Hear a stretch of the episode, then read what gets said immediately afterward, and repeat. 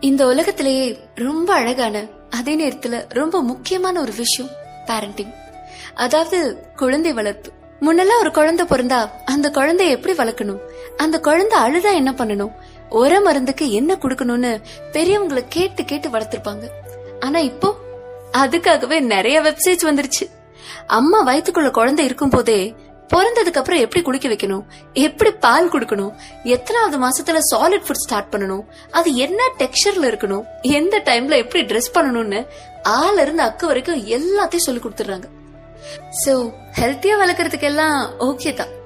ஆனா அந்த குழந்தைக்கு ஒரு நல்ல பாசிட்டிவ் மென்டாலிட்டி அண்ட் ஒரு நல்ல கேரக்டர் நம்ம கொடுக்கறோமா? அது என்னத்தங்க நம்ம கொடுத்துக்கிட்டு போற போக்குல அப்படியே வளர்ந்துட்டு போகுது? அப்படிங்கிறீங்களா? கண்டிப்பா இல்ல. அதையும் நம்ம தான் கொடுக்கணும். ஓகே சிம்பிளா ஒரு சின்ன கதை சொல்றேன். கேளுங்க.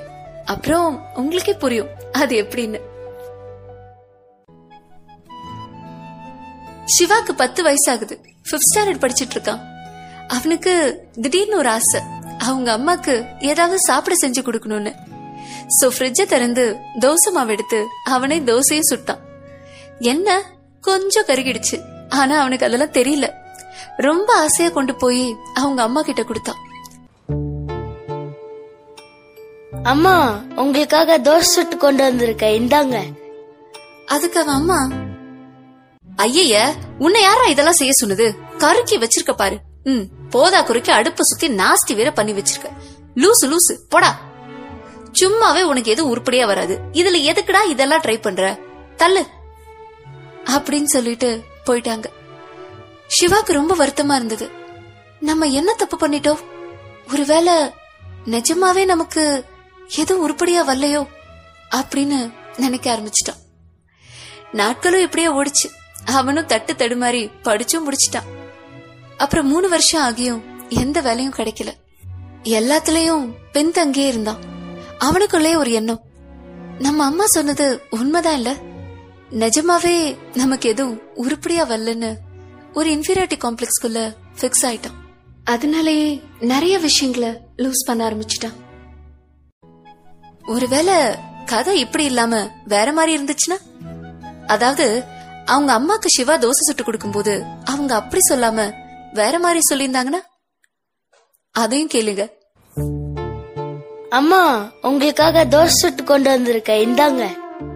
வாவ் நீ எனக்காக செஞ்சியா? எவ்வளவு சந்தோஷமா இருக்கு தெரியுமா? என்ன?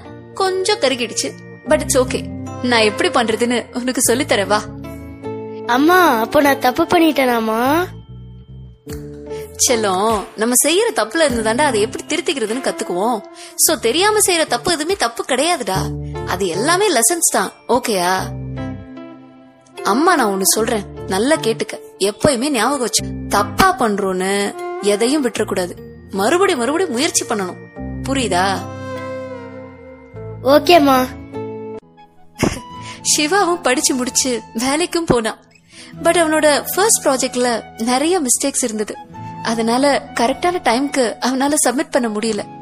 லைட்டா டவுனா ஃபீல் பண்ணா அப்போதான் அவங்க அம்மா சொன்னது ஞாபகம் வந்தது.